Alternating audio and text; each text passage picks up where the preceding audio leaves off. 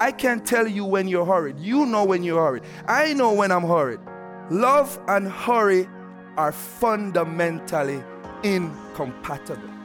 Love always takes time, and time is the one thing hurried people don't have. Hey, beautiful people, welcome back to Sundays with the Gathering. I'm Hannah Hunter, the Director of Digital Reach here at the Gathering Place in Palm Beach Gardens. This week, we're continuing our series on the art of neighboring, and we're blessed to have Brother Kevin Peck bring us the message on the time barrier, overcoming the obstacles of excuse, hurry, and distraction in our lives so that we may love those around us well. Good morning, church. In the book, The Art of Neighboring, and specifically the topic that I'm speaking on today, time barrier. The author begins with this sentence The number one obstacle to neighboring well is time. Let me repeat, and I want these words to resonate with you.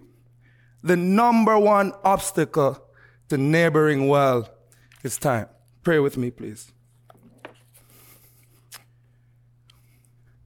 Almighty God, let me decrease and you increase. May the words of my mouth and the meditations of all our hearts be acceptable in your sight, our Lord, our strength and Redeemer. You see, two three months ago when I met with Pastor Mike, a few days later, someone said, It's hard to say no to Pastor Mike, and it's true. I never thought when he said, I'm building a preaching team, that it would be in August. I thought it's going to be two years, a year from now, and get my life together, get things straightened out. Then, less than a month ago, he, John gave me a book. This is the book that we're going to be preaching from. Oh, man. This is quick. So here I am today. So you might be wondering, how did I get here? It's not because of my own doing any, you know, not because I'm a great speaker or anything like that. It's just because it's, it's hard to say no to Pastor Mike. I know he's listening, so I'm making sure that he gets this message across. As I prepared for this message, and specifically the topic time barrier, the obstacles that prevents us from neighboring well. And the main one is time. I start to ponder on the definition of the word time. And today I want to share with you two definitions. One is the Oxford definition, and secondly is what I think is the biblical definition. See, I didn't, I didn't use Merriam Webster. I looked at her definition too, but I, I used Oxford. We're going back to England.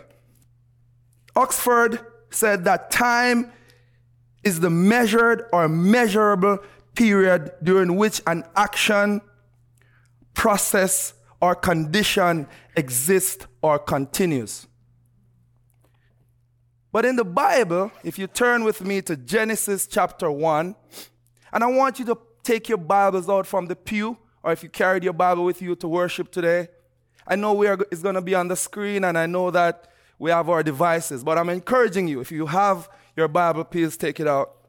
And we're going to read Genesis chapter 1, verses 1 through to 5. Let me know when you have it ready. Here beginneth. In the beginning, God created the heavens and the earth.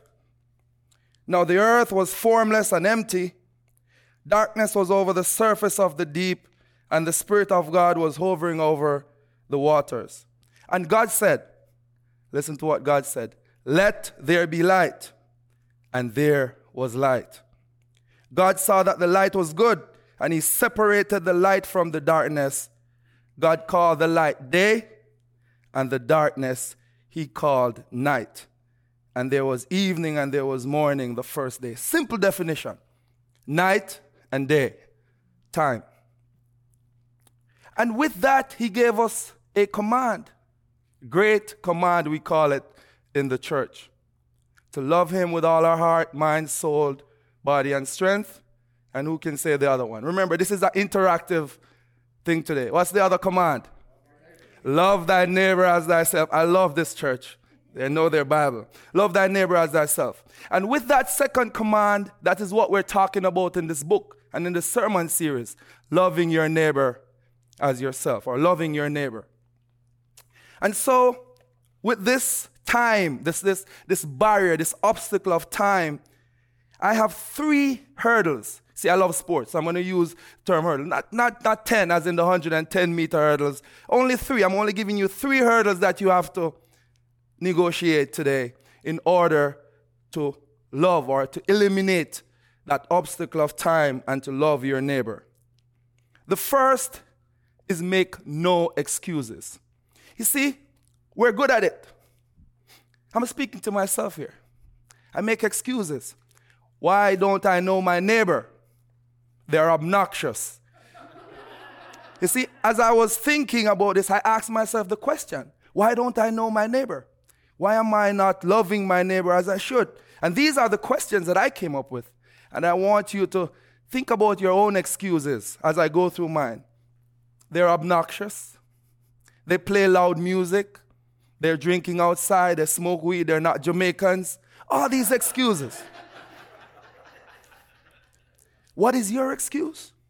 You see, uh, the greatest example of loving our neighbor is found in Jesus, the one who we called our Savior, if we're, if we're so called Christians. Jesus did not make excuses. I'm sure you're familiar with the story about the woman at the well. And Jesus retreated to that well and he was sitting there or standing. Bible did not say so. But this woman came by night, as we all know. And Jesus did not make an excuse. The first thing Jesus said was, Give me some water. No excuse. He didn't, he didn't look at her and said, because remember, she was outcast. She was not Jews, and Samaritans were not friends. They did not plant gungo at line according to Jamaicans. They did not cross borders. Jews on this pew, Samaritans on this pew. But Jesus said, Give me water. I don't care about your condition. I don't care that you're not Jamaican. I don't care you play loud music. Give me water. So I'm encouraging you not to make excuses. If Jesus did not make excuse, then I don't need to make excuse.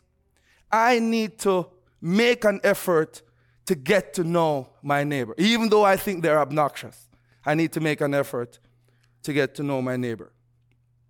That is a clear example of not making excuses found in that story Jesus gave about the woman at the well. The second hurdle that you're going to jump over. And I hope you're thinking about your excuses because I'm coming back to you at the end of this message. The second hurdle that we're going to eliminate is the hurdle of hurry. How many of us here are in a hurry? Can't wait for my sermon to be finished, and I'm going to keep you here until 3 o'clock. Tell Pastor. That's my excuse for him not to put me up here again, okay? But we're always in a hurry. Again, I'm speaking to myself. I'm in a hurry always. My family is here with me. They can tell you. I tried to pack everything in a day and more. But John Ortberg got it when he said, Hurry is a sickness. Listen to John Ortberg. Hurry is a sickness. And he continues, he says, Love and hurry are fundamentally incompatible. Love always takes time, and the time, and time is the one thing hurried people don't have. Love takes time, and time is the one thing hurried people don't have. Everything that you're hearing, every, we have for our lives, every example is in the Bible. Let's look at how Jesus deals with not hurrying.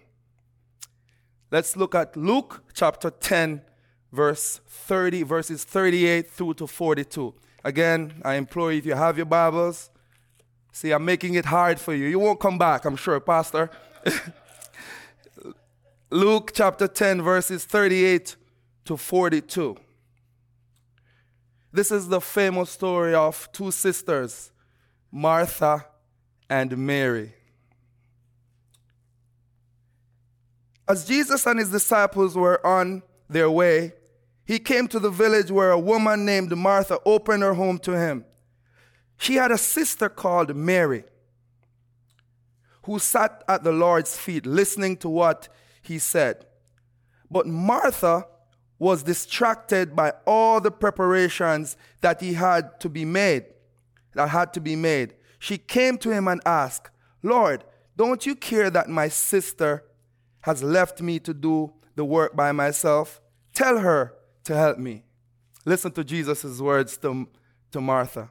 Martha. She didn't call her name once. You know when you, our daughter is here, you know when you, um, when you say to your kids, you, you call their name twice, you know, you, you, know something serious. You know, you know, my mom's here too. You know, you, they're trying to get your attention. You're in trouble. She said, Martha, Martha.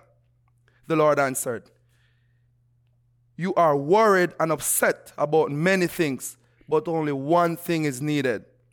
Mary has chosen what is better, and it will not be taken from her.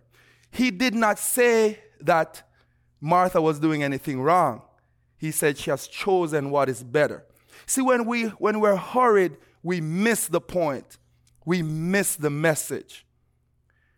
I'm sure if I was in Martha's shoes and Jesus is coming to my house, I would be preparing a whole year.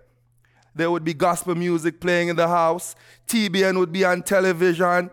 I would be practicing with Georgia, to, you know, no fighting in the house. We'd be saying the right things, you know, everything would be, we would rehearse our conversation. She did not say she wasn't doing anything wrong. She was preparing, but she was worried. She was hurried. She wanted to get everything perfect. And Jesus is saying, relax, relax. Mary is here. She's learning. She's gathering the wisdom that she needs to gather right? So even though you're preparing, you're doing the right thing, but take it easy. Don't be running around, you know, back home they would say you're running around like a chicken with your head cut off, right? Take it easy, relax. And so we have to, if we want to have time to neighbor well, we have to remove hurry from our lives, right? The example is there. I'm not making it up. We have to learn to remove hurry, quiet our spirits, and take some time. Jesus, if you notice, Jesus always take time away. He always retreated. There were times when the crowd needed him. What did he do? He took time away. And there were times when the disciples thought that he should leave the crowd and go retreat, and he did the reverse. He attended. So you have to know I can't tell you when you're hurried. You know when you're hurried. I know when I'm hurried. And this, I'm reading this book. I recognize that I'm living at a frantic pace that honestly I will never be able to sustain. So I know I have to remove hurry from my own life. See, I'm, I'm standing here today. I'm not standing here speaking righteous. I'm speaking, speaking here. I'm speaking to myself. Okay? Michael Jackson said the famous song, and you know it. I'm talking to the man in what? In the mirror. All right? So I'm hoping that I'm not hurrying through this message today. And the third thing that, the third hurdle that we're going to jump today is that of limit distractions. And once I'm finished, then you'll be able to, you'll have completed a, uh, your 110 meter hurdles, and I'm sure you would be the winner. But seriously, the third is distractions. Now, for me, this is a big one. How many of us have our devices, headphones in, walking, good morning, hi, hello? We never look anyone in the eye anymore. We never take the time to stop and to say, Brother, how are you doing this morning? Is there anything I can help you with? We are so consumed with distractions. And the author in this book make a great illustration. He loves sports, just like me, I'm a sports junkie. Everything that is called a ball, I follow. Right? I have all sports up on my phone. I follow every sport you can think of almost.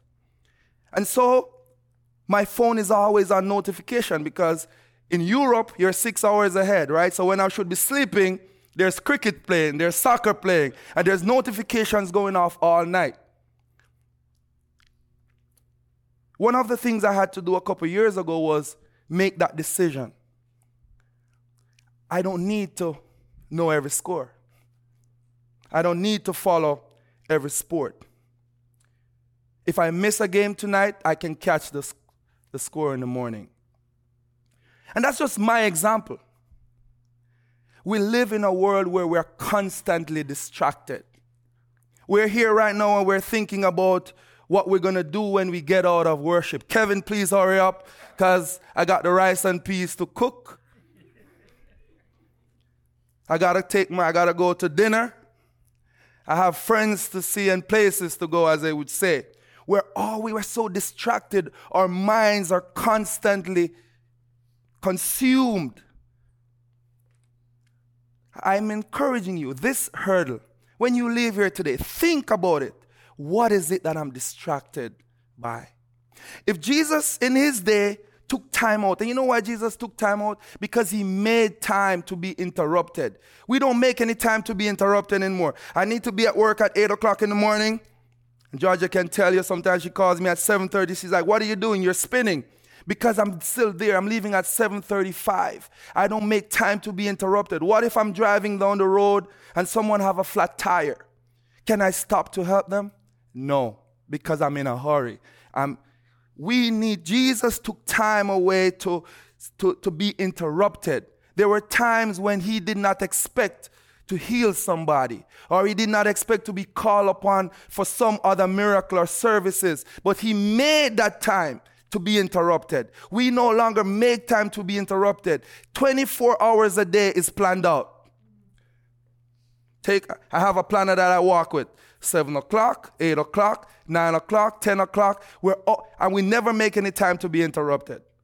But there are people out there who need, we need to make space for, we need to make time to be interrupted. What if I decide to walk out my house at 7.15, keep my phone in my bag, walk over to my neighbor as she drives out and say, Is there anything I can help you with? How was your day? How was your night? Good morning. Start a conversation that might lead to a lasting relationship. I might learn something about my neighbor that I didn't know. And then I might not think that they're obnoxious. We need to limit our distractions. As I come close to the end, And as you think about these, removing these three things that I think are barriers or hurdles, call them hurdles, excuse my sports jargons, right? Make no excuse, eliminate hurry, and limit distractions. And you start to formulate relationships with your neighbor. And in this series, I know when we use the word neighbor, biblically, we're talking about everyone we come in contact with. But this book is specifically talking about those that live amongst us. And I know John um, got into details about our neighbors last week. So this is what we're talking about here those that live amongst us. There's two things I want you to think about in the coming weeks. First, you got to get to know your neighbor, right? And then these are the two things I want you to do. Who can I help? Have we ever asked ourselves that question? Who can I help? And secondly, who can I impact? Who can I help? People in this we need people out there need help. And and trust me, you have something that can change lives. My lives have been changed by some great people that have from back home to today that have made an impact, lasting impact that, that I will carry for the rest of my life. And also, who can I help? You see, there is, um, growing up in Jamaica, they teach us about no man is an island, no man stands alone. We live in a world where we say, I can do bad by myself. I do it all. I need no help. Everyone needs help. All right, so you, I want you to think about that. There are people out there who need help and also need to be impacted. Growing up, there is a hymn, as a children's hymn. They used to let us, every Sunday, there was a children's time, and you had to go up and sing a children's hymn. It's in the middle of the Methodist hymn book. But I want to, I'm not going to sing because you all would be out of here by the first verse. So I'm going to read it for you, but there's a particular verse I want you to say with me. He said, God, make my life a little light within the world to glow, a little flame that burneth bright wherever I may go. God, make my light a little flower that giveth joy to all, content to bloom in native bower, although the place be small. God, make my life a little song that comforteth the sad, that helpeth others to be strong, and makes the singer glad. But this is the verse that I want you to listen. I'm going to ask you to say it with me after. God, make my life a little staff whereon the weak may rest, that so what health and strength I have may serve my neighbors best. If you don't mind, say it with me, please. God, make my life a little staff whereon that weak may rest, that so what health and strength I have may serve my neighbors best. Loving our neighbor is not a choice, my brothers and sisters. It is a command. God bless. Hey, beautiful people, this is Hannah Hunter. I'm the Director of Digital Reach here at the Gathering Place in Palm Beach Gardens. Thank you for joining us this week. We love getting to share our journey in Christ and community with you. And if you're in the Palm Beach area, we would love to get to connect with you in person at our Sunday worship service at 1115. For more information about our community and faith, check out our website at thegatheringplacefl.org. Thanks for listening.